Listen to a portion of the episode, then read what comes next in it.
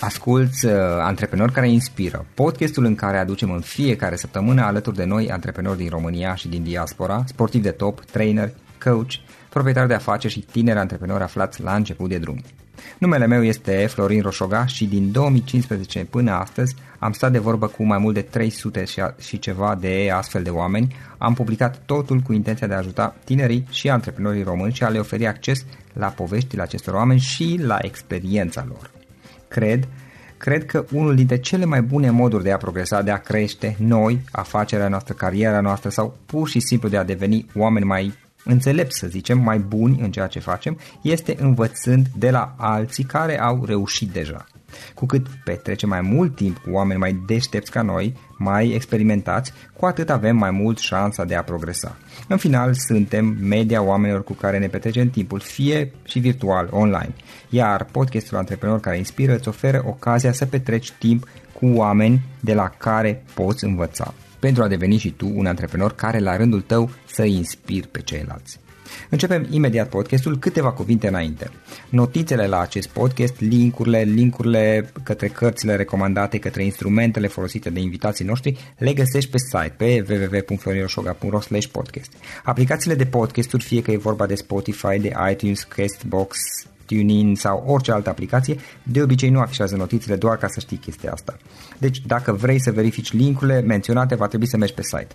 De asemenea, acest podcast și foarte, foarte important, este realizat cu sprijinul sponsorilor noștri, o serie de companii care ne susțin proiectul și ne ajută să-l creștem și vreau să le mulțumesc și cu această ocazie pentru tot sprijinul și o să spun imediat câteva cuvinte și despre aceștia.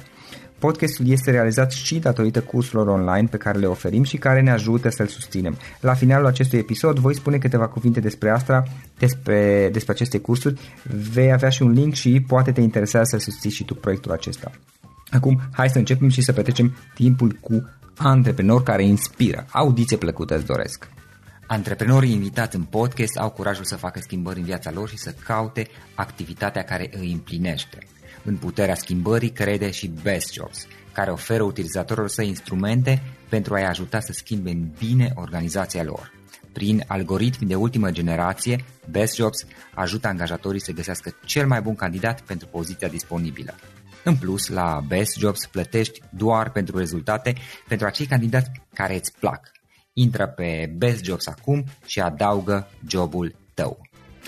Salut tuturor, Florin Roșoga, sunt aici de la Cluj și astăzi am alături de mine un tânăr care este și el de clujan. Paul Cistean este developer și este implicat și în zona de business development, strategie de creștere, mai ales în ultima perioadă.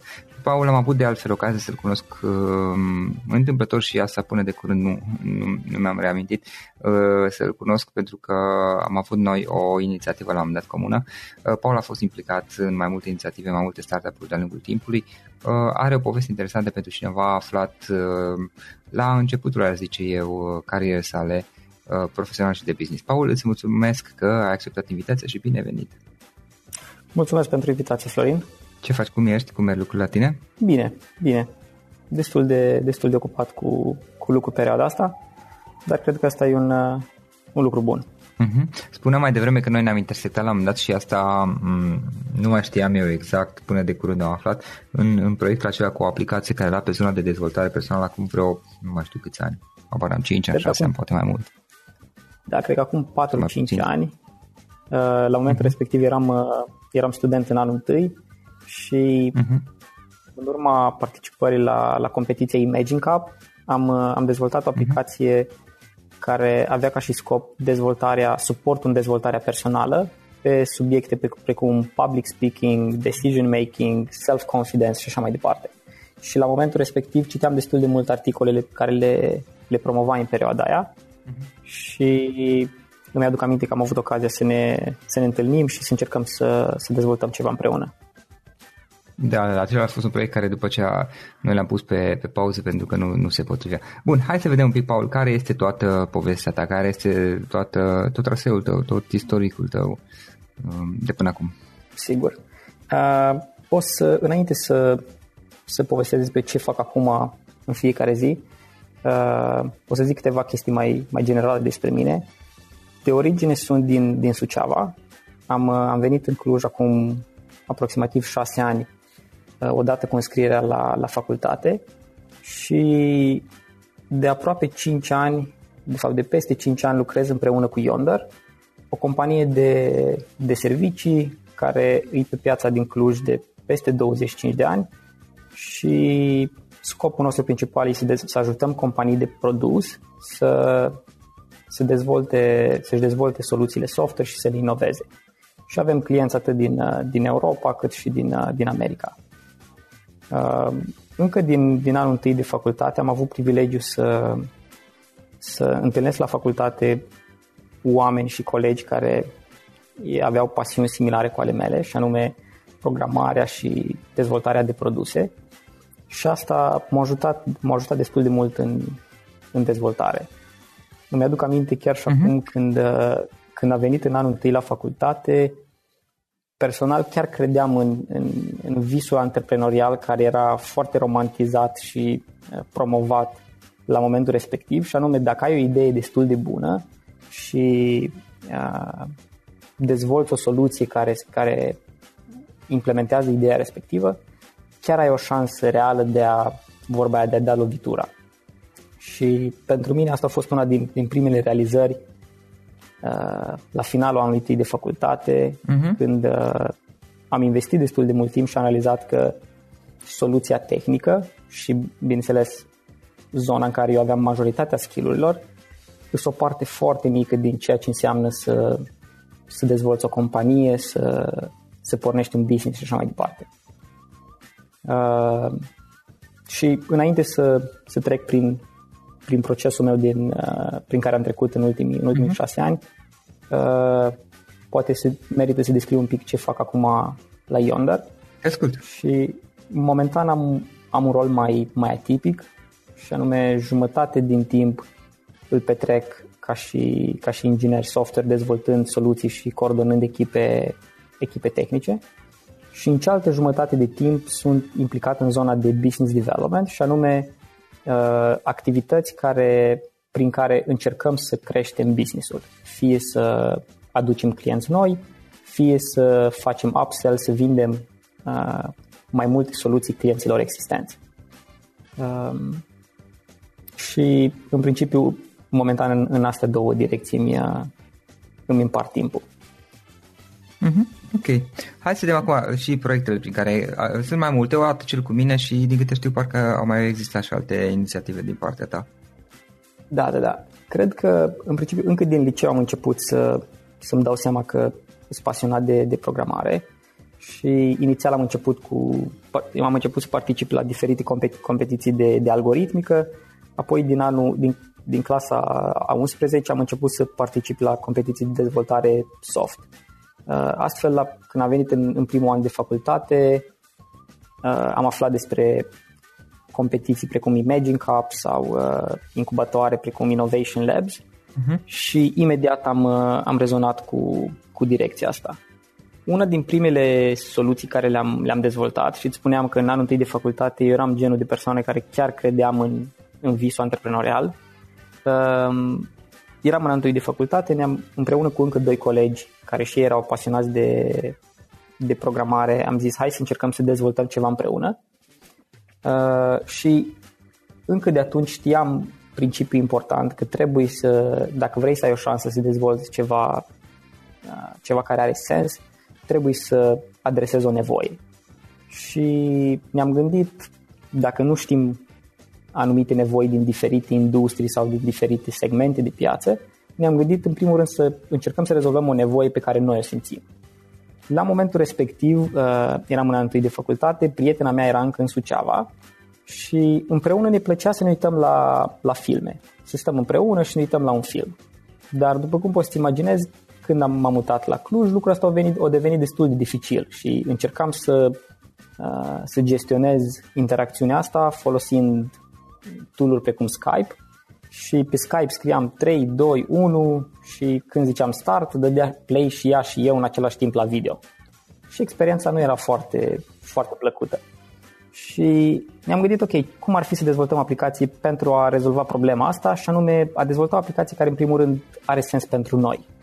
Și cred că asta a fost un lucru bun, pentru că în primul rând ne-a ținut pe noi mult mai engaged în procesul de development și de dezvoltare. Din cauza că înțelegeam nevoia, am fost capabili să venim cu soluția potrivită pentru nevoia asta. Și am dezvoltat o aplicație care am numit-o Remote Cinema, care îți permite să sincronizezi la nivel de milisecundă două videouri de pe calculatoare diferite și are o interfață, din punct de vedere a experienței, e destul de similară cu TeamViewer, dacă știi aplicația. Știu. Și anume, cineva creează o sesiune, invită pe altcineva la sesiunea aia, apoi aplicația își dă seama care sunt filmele pe care cele două calculatoare le au în comun pe hard disk, după care una din persoane selectează filmul la care doresc să se uite, filmul începe, din nou, e sincronizat la nivel de milisecundă și de fiecare dată când o persoană pune pauză, îi se pune pauză și celelalte persoane, când cineva face scrub în timeline, se face scrub automat și în cealaltă parte și mai mult de atât ai incorporat și un messenger. De exemplu, dacă a fost o scenă interesantă care m-a făcut să râd, foarte ușor poți să trimit un emoticon care apare pe ecran într-un mod discret. În mare parte cam asta făcea soluția respectivă. Am lucrat la ea cam 2 săptămâni, destul de intensiv, și am publicat-o în Windows Store. La momentul respectiv oamenii încă credeau în Windows Store. Și am publicat acum, acum nu mai e foarte popular. Am văzut. Da. Era contra cost, spuneai. Era pentru 99 licență. Am publicat-o. Și din nou ne-am gândit că nu am fi noi singurii care avem problema asta și că dacă venim cu o soluție tehnică elegantă și care chiar adresează nevoia, avem o șansă să, vorba aia, să dăm lovitura. Și bineînțeles, am publicat aplicația și în afară de prieteni și familie, nimeni n-a descărcat aplicația. Și atunci a fost prima lecție importantă pentru noi, în care ne-am dat seama importanța marketingului și cât de important e să evaluezi dacă nevoia care ai identificat, dacă există chiar o piață pentru nevoia care tu ai identificat-o. Și care e de fapt piața aia, care e segmentul de oameni care ar fi interesați de produsul tău, cum ajungi tu la oamenii aia, care e costul de achiziție a unui client nou și toată povestea asta. Ulterior am publicat aplicația gratis, ne-am dat seama că e destul de complicat, nici nu aveam cunoștințele și nici nu aveam resursele să investim într-o campanie de marketing mai serioasă. Și în final cred că am avut câteva mii de oameni care au descărcat aplicația și au folosit-o. Asta a fost în anul întâi de facultate și, cum îți spuneam, a fost așa un prim șoc care ne-a trezit la realitate. Apoi, după inițiativa asta, am început să lucrăm la o aplicație pentru dezvoltare personală și am dezvoltat o aplicație tot pentru Windows Store, dar scopul principal a fost de a participa la competiția Imagine Cup. Și am dezvoltat aplicații care îți dădea diferite lecții și, folosind concepte de gamification, te ajuta să dezvolți anumite skill-uri prin niște lecții, după care îți propunea niște exerciții practice. Dacă făceai exercițiile, deblocai nivele următoare și elemente tradiționale de gamification pentru e-learning, practic. Din păcate n-am făcut follow-up foarte mult și după ce am dezvoltat aplicația și am participat la competiția Imagine Cup, proiectul încet s-o stins, dar tot în perioada aia am avut ocazia, cum povesteam mai înainte, să interacționăm și cu tine și am încercat să vedem dacă putem folosi oameni ca și tine ca să înțelegem mai bine problema pe care încercăm să o rezolvăm și să avem un canal de a ajunge la audiența la care vrem să ne adresăm. Pentru că tu erai destul, și cred că încă ești destul de implicat în zona de dezvoltare personală și de skill-uri de genul. Da, acum, știi, privind și După ce am stat și eu și m-am gândit, acum sigur, noi am fost și tu și partenerul tău și eu am fost deschiși tot să facem proiectul, dar noi nu am făcut o verificare foarte, foarte amănunțită dacă este nevoie pentru așa ceva și alte detalii, cum monetizez mai departe. Era o idee, hai să mergem cu ea și să vedem ce iese. Ca și experiență, oricum a fost o chestie foarte bună pentru că am câștigat toți până la urmă din toată această colaborare într-un fel sau altul, dar mă îndoiesc că, sincer să fiu, am fi putut să obținem succes. Acum depinde ce înțelegi prin succes, dar mă gândim la o chestie care să fie viabilă din punct de vedere financiar. Probabil era destul de dificil. Da. Cel puțin pe spațiul românesc, cum făceam noi. Da. Cred că asta e și tema experienței mele, deși am avut destul de multe inițiative care nu s-au concretizat într-un business viabil, dacă ar fi să o fac din nou, aș face la fel. Și asta din cauza lecțiilor și lucrurilor care le-am învățat pe parcurs. Pentru că le poți folosi când construiești următoarea chestie, nu? Corect. Le poți folosi când construiești următoarea chestie, le poți folosi când evaluezi alte inițiative. Și eu personal reușesc să folosesc destul de mult cunoștințele acumulate în perioada aia, inclusiv în zona corporate, unde, deși poate nu sunt startup-uri, tot sunt idei noi care încearcă să fie dezvoltate, în care să investesc bani și să fii capabil să evaluezi dacă o anumită idee are șanse de succes sau nu, sau care sunt ingredientele care fac o inițiativă de genul ăsta să aibă succes. Cred că sunt foarte valoroase inclusiv în mediul corporate. Deci din perspectiva asta, dacă aș putea să recomand ceva tinerilor care sunt într-o experiență similară, trec printr-o perioadă similară, ar fi să nu se lase descurajați de faptul că nu o dat lovitura, ci să se bucure de parcursul parcursul de învățare, pentru că ăla o să fie mult, mult mai valoros decât alte lucruri. Da. Asta a fost anul întâi de facultate. Chiar la finalul anului întâi de facultate m-am angajat și la Yonder, lucram la momentul respectiv part-time și începând din anul 2 de facultate am avut o perioadă destul de aglomerată, jonglam practic jobul part-time, facultatea și tot felul de inițiative care le aveam pe lângă. Și mi-aduc și acum aminte, erau multe nopți în care prindeam răsăritul împreună cu colegii, stăteam împreună și lucram la diferite soluții. A fost o experiență faină care, când mă uit în spate la ea, mă uit cu drag. În anul 2 de facultate, obiectivul nostru ca și echipă, eram 3 băieți, era să ne calificăm la etapa internațională a competiției Imagine Cup. Ne-am dorit asta din anul 1 de facultate. În anul 1 n-am reușit, am ajuns la etapa națională, dar n-am reușit să trecem mai departe. Și cumva concluzia la care am ajuns noi în primul an de facultate e că nu am reușit să ne calificăm mai departe din cauza că am dezvoltat o aplicație faină, dar n-am știut să o prezentăm. Și când am ajuns la competiție, practic am investit mult mai mult în aplicație decât în prezentarea care am piciuit-o practic. Și asta a fost cumva takeaway-ul pentru anul 2. Am zis ok, în anul 2 nu ne concentrăm atât de mult pe avea unit teste, de exemplu, în aplicație, mai degrabă rafinăm prezentarea, astfel încât să fim mai convingători când discutăm cu juriul. Și în anul 2 de facultate am dezvoltat o soluție, din nou, care adresa o nevoie pe care noi o simțeam, și anume pentru oameni care sunt noi într-un anumit oraș, cum am fost noi care am venit din Suceava sau din alte locuri în Cluj, și eram pasionați de diferite hobby-uri, precum basket, tenis de masă și așa mai departe, dar când am ajuns într-un loc nou, nu știam oameni cu care să practicăm sporturile astea, hobby-urile astea și nici foarte multe locuri unde le putem practica. Și astfel am dezvoltat un fel de rețea socială orientată sau centrată pe hobby-uri. Și practic câteva funcționalități de bază erau că aveai un newsfeed în care oamenii puteau posta diferite chestii despre unde se practică anumite sporturi, poze cu... Asta era tot pe România sau internațional?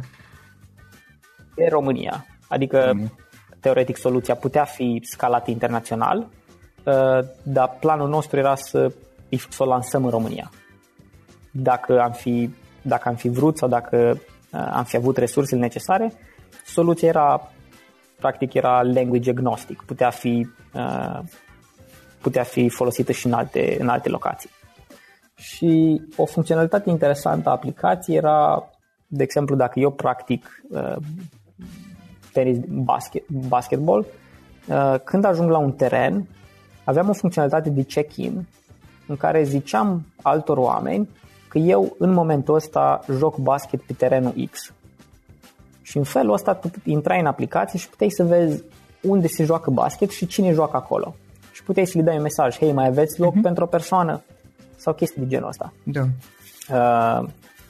Astfel am dezvoltat, aplicația era o soluție mobilă, am dezvoltat aplicația, și înainte de competiția Imagine Cup am investit destul de mult în prezentarea și în pitch-ul care urma să-l susținem. Am mers, am prezentat, am primit un feedback foarte pozitiv legat de prezentare și de modul cum am făcut showcase la aplicație, dar motivul pentru care n-am reușit să ne calificăm mai departe a fost că nu am avut un business case.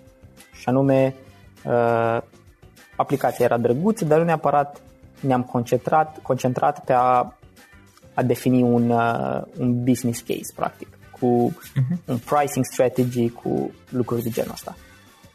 Bineînțeles, am fost destul de dezamăgiți, dar cumva am înțeles motivul din spate și ne-am dat seama că degeaba e o aplicație foarte drăguță dacă n-ai un plan de rollout, dacă nu ai un business case pentru el, dacă nu reușești să obții niște investiții care să-ți permit dezvoltarea și promovarea aplicației și așa mai departe.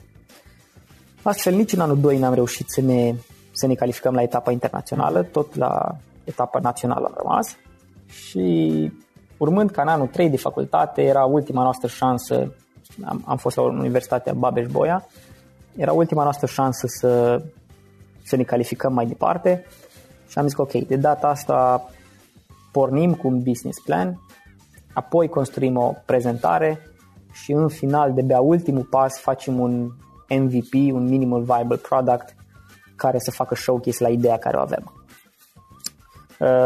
Zis și făcut, din nou, când pleci de la un business case, destul de ușor îți dai seama că destul de ușor filtrezi ideile, adică ideile care le-am avut în anul 1 și în anul 2 de facultate, dacă am fi plecat cu ele de la business case, probabil destul de ușor ne dădeam seama că nu avem cum să avem succes cu ele.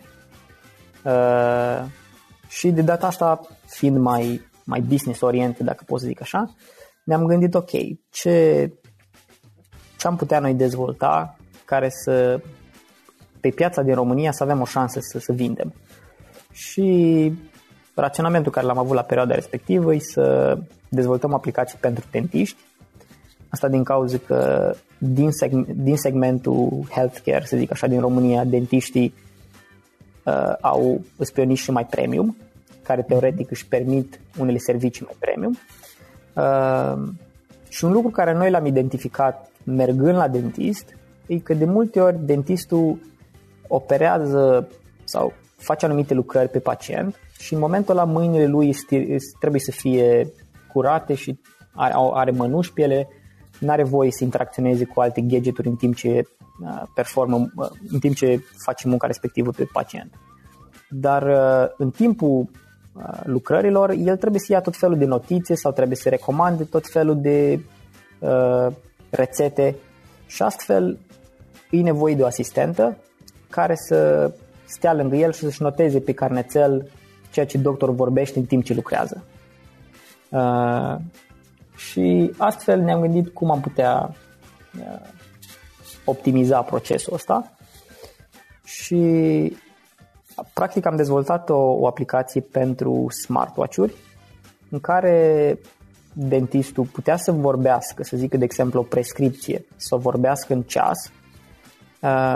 Ceasul trimitea înregistrarea audio către un server care automat convertea audio în text, după care înregistrarea audio împreună cu textul, cu textul convertit de algoritm, ajungeau pe o platformă web care unde putea fi validat de o persoană. Din cauza că vorbim de date medicale, nu ne puteam baza numai pe acuratețea unui algoritm de speech. Plus că mai dă și erori.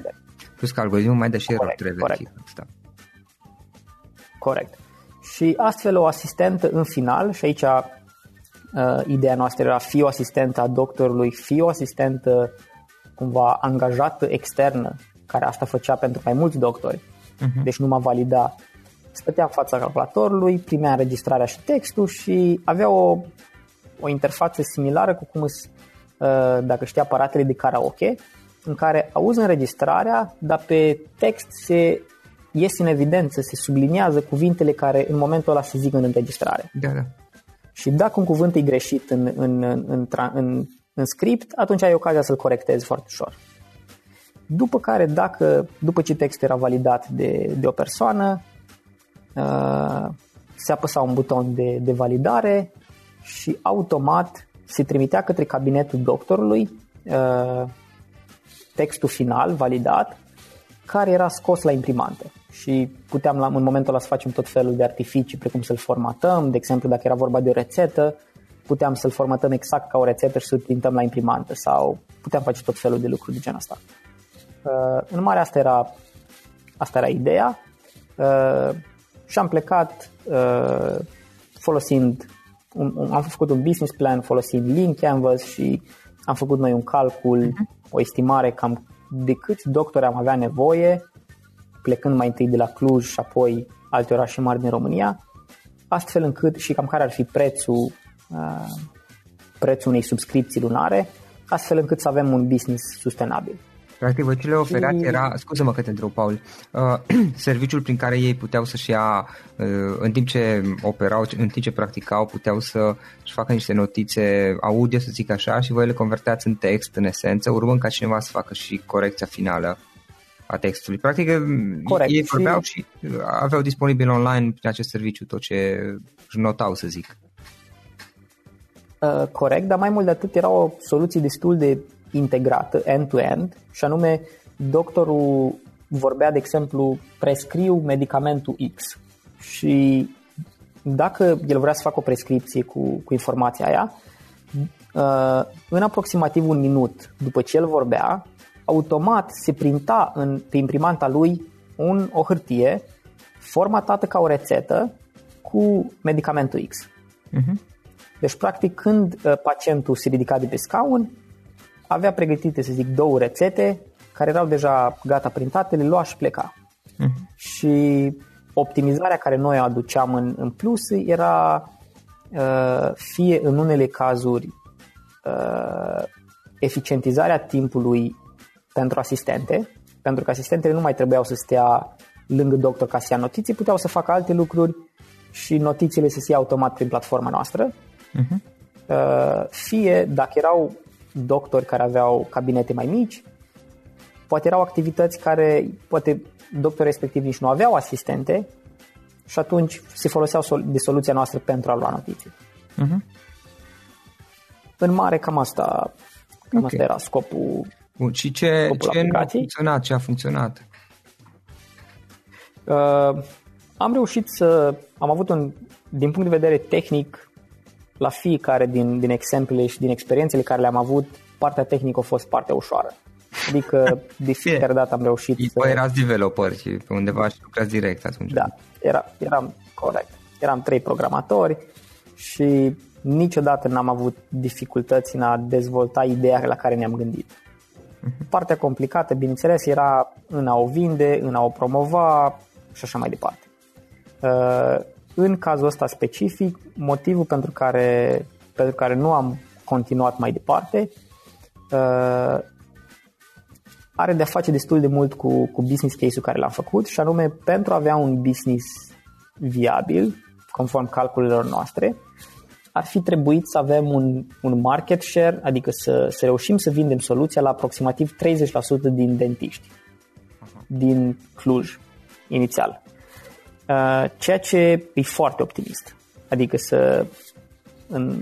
într-un timp scurt să capturezi 30% dintr-o piață e o chestie nu ușor de făcut. Și asta, practic, aveam nevoie de acei 30% numai pentru a fi cât de cât profitabil, dar debea, practic, conform calculelor noastre. Conform calculelor, scuze? Poftim? Conform calculelor voastre, spuneai? Zic, conform... Da, conform calculelor noastre trebuia, practic, 30% din piață din dentiști să reușim să le vindem soluția. Și asta debea, practic, cât să ne acoperim noi salariile noastre ca programatori și să hostăm soluția și costurile aferente soluției. Deci, moment în care am concluzionat că fie încercăm să facem ceva pentru o piață internațională, fie ne oprim pentru că pentru România o să fie destul de greu dacă ne limităm la România. Ok, și asta e proiectul, nu? Și da, în urma concluziei respective am oprit proiectul. În momentul respectiv eram în anul 3 de facultate și fiecare dintre noi apoi încet a mers în direcția lui. Dar din nou, uitându-mă în spate, a fost o experiență foarte faină din care am învățat multe, dar ne-am și simțit foarte bine lucrând la chestiile astea. Super, super. Paul, trei idei importante pe care le-ai învățat din toate aceste experiențe. După cum spuneam, cred că primul lucru important e de fapt care e de fapt ponderea pe care o are soluția tehnică în succesul unei companii de produs. Și poate ca și programator de multe ori tindem să credem că ai cea mai mare parte. În realitate, din experiența care am avut-o noi, e o parte relativ mică. E mult mai important modul în care dezvolți business-ul, în care promovezi soluția, rețeaua care o ai, să înțelegi piața la care te adresezi și așa mai departe. Un alt lucru, cred că important, în special pentru tineri, e cum reușești să te concentrezi pe a-ți gestiona energia și, mai exact, cum te asiguri că ceea ce faci zi de zi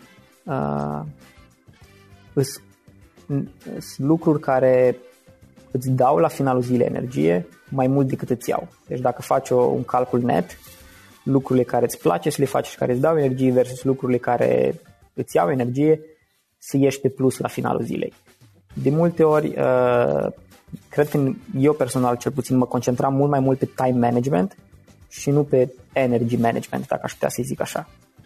Și personal m-a ajutat foarte mult să fac schimbarea asta din mindset și să mă concentrez, să investesc în activități care îmi dau energie și care te fac să te simți bine, care la finalul zilei, corect, îmi place să le fac. Cu siguranță o să fie și lucruri care corect.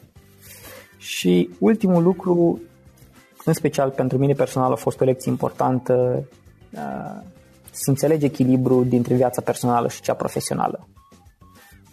În special cred că pentru oamenii pasionați, oamenii ambițioși care vor să facă chestii, există riscul destul de mare de a se afunda în muncă și de a investi doar în zona asta.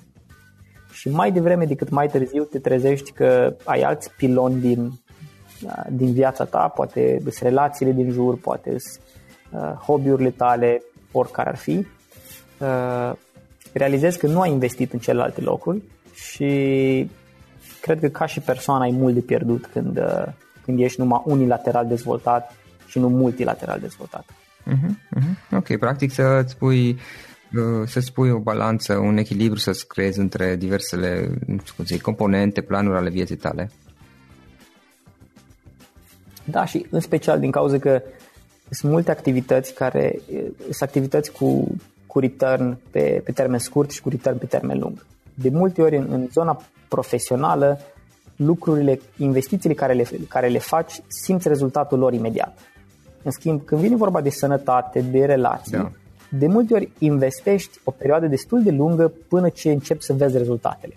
Și noi ca oameni, cred că în general suntem mult mai conștient și investim mult mai ușor în lucrurile care ne dau return-ul pe termen scurt. Beneficii imediate. Și de asta cred că e important. Corect. Ok. Da, deci în principiu astea trei lucruri ar fi.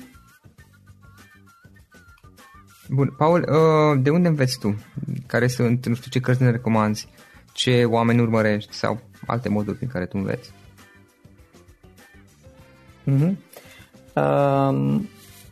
În principiu, multe informații le extrag destul de ad hoc, de pe diferite clipuri de pe YouTube sau articole, lucruri de genul ăsta. Dar în ultima perioadă am început să investesc mai mult și în a citi cărți cap-coadă. Momentan chiar citesc 12 Rules for Life. Nu știu dacă știi cartea de Jordan Peterson. Da, 12, au apărut și lumea 12 reguli pentru viață, nu mai știu titlul. Da. Corect. O recomand pentru orice tânăr. E un mod foarte pragmatic de a încuraja tinerii să-și asume mai multe responsabilitate și să-și pună viața în ordine. Personal, momentan este cam aproape am terminat-o și am apreciat foarte mult cartea. Alte cărți care le-am citit recent au fost Never Split the Difference de Christopher Voss. E o carte despre negocieri și cum practic Christopher a fost a lucrat în trecut la CIA și responsabilitățile lui erau de a negocia cu diferite situații, în diferite situații dificile, și are multe sfaturi practice pentru cum să te poziționezi într-o negociere. Corect, da. De Christopher Voss. Și poate o ultimă carte care personal o apreciez destul de mult este Seven Habits of Highly Effective People de Stephen Covey. 7 obiceiuri pentru oameni productivi, nu știu, cu siguranță este cartea tradusă și în română. Da, era eficiența în 7 trepte, mai de mult acum au schimbat-o, cred că cele 7 deprinderi ale oamenilor eficace, îmi scapă cum e titlul actual. Așa. Da, există cartea, există și eu am citit de mult. Da. Unde clasici. Bun, Paul, cred că e o carte bună. Da. Paul, ce instrumente folosești tu? Ce tool-uri ai pe care le folosești? În principiu, tool-urile destul de tradiționale, nu folosesc ceva foarte ieșit din comun. Folosesc Outlook pentru a manage agenda și comunicările prin e-mail. Un tool interesant care l-am încercat o perioadă și care poate merită menționat, e numit Rescue Time. Și practic îl instalezi pe calculator și îți contorizează timpul petrecut în toate aplicațiile și website-urile pe care le folosești. Și un mod foarte fain de a realiza dacă ai anumite obiceiuri neproductive în ziua ta, și anume dacă stai prea mult pe rețele sociale sau dacă petreci prea mult timp scriind e-mail-uri și așa mai departe. Și pentru mine a fost un fel de scan foarte fain ca să realizez unde îmi petrec timpul într-o zi. Ok. În final, ultima întrebare, Paul. Dacă ar fi să lași ascultătorii podcastului cu o singură idee exprimată pe scurt, care ar putea fi aceea? Cred că aș merge pe importanța echilibrului dintre viața personală și cea profesională.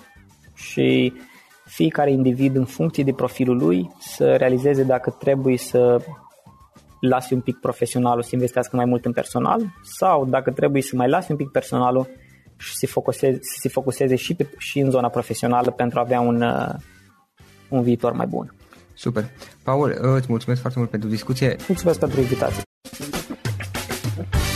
Acesta a fost episodul de astăzi. Știi, am observat un lucru. Oricâte informații bune am învățat, ideile per se sunt valoroase, dar numai dacă le și aplicăm. Și vreau să faci un mic exercițiu acum la finalul podcastului de azi. Despre ce este vorba? Gândește-te la discuția aceasta și găsește o idee, o informație, un lucru pe care l-ai auzit mai devreme și, foarte, foarte important, pe care îl poți folosi acum în viața ta. Poate vei avea mai multe idei, păstrează-le și vreau să alegi una singură pe care să o și aplici, de preferat de astăzi sau cât mai curând. Te las să te gândești, nu închide, sunt aici.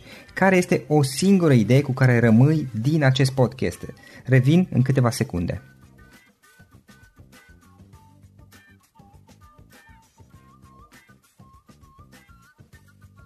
Bun, sper că ai ales o idee și știi cum o poți aplica. Fă-o cât mai repede, dacă se poate încearcă de astăzi chiar. În final îți mulțumesc pentru că ne-ai fost alături și ne auzim săptămâna viitoare la un nou episod. Până atunci, ține minte să aplici acea idee, acea informație la care te-ai gândit mai devreme și să o spui prietenilor, colegilor, partenerilor tăi. Pe lângă a aplica, pe lângă aplicare, faptul că înveți pe alții te va ajuta să asimilezi. Nu ține doar pentru tine ce ai învățat, spune-le și celorlalți, inspire-i. În felul ăsta vei asimila și tu mult mai bine lucrurile învățate. Dacă ți-a plăcut acest episod, ține minte să-l recomanzi pe social media, pe Facebook sau pe LinkedIn, pentru ca și ceilalți să beneficieze. Găsești acest episod cu toate linkurile menționate, cu notițele lui și celelalte episoade publicate până acum pe www.florinroșoga.ro/podcast. Vreau să mulțumesc și sponsorilor noștri care ne ajută în fiecare săptămână, ne ajută să creștem podcastul Antreprenor care inspiră. Dacă reprezinți o companie și ești interesat să colaborăm pentru promovări sau colaborări, aștept mesaje la florin@florinroșoga.ro. În final, iată cele mai importante linkuri: florinroșoga.ro/podcast. Aici găsești toate sutele de interviuri și podcasturi publicate, le poți asculta sau descărca oricând vrei. Așadar, florinroșoga.ro/podcast. Un alt link important este florinroșoga.ro/curs. Aici găsești toate cursurile mele. În ultimii ani, pe măsură ce am stat de vorbă cu sute de antreprenori, am publicat mai multe cursuri online cu lecțiile învățate de la ei sau din experiența mea. Te așteaptă aici zeci de cursuri și ghiduri utile care te ajută să începi o afacere online, să-ți administrezi mai bine timpul, să dezvolți abilități personale și un mindset precum au invitații podcastului meu. Toate cursurile sunt online, disponibile de oriunde din lume, la orice oră pe dispozitivul tău, fie că e vorba de telefon, tabletă sau computer. Și când faci comanda, nu uita să folosești codul de reducere pe care l-am anunțat în podcast. Află mai multe pe florinroșoga.ro/curs. Și o ultimă recomandare, florinroșoga.ro/cărți.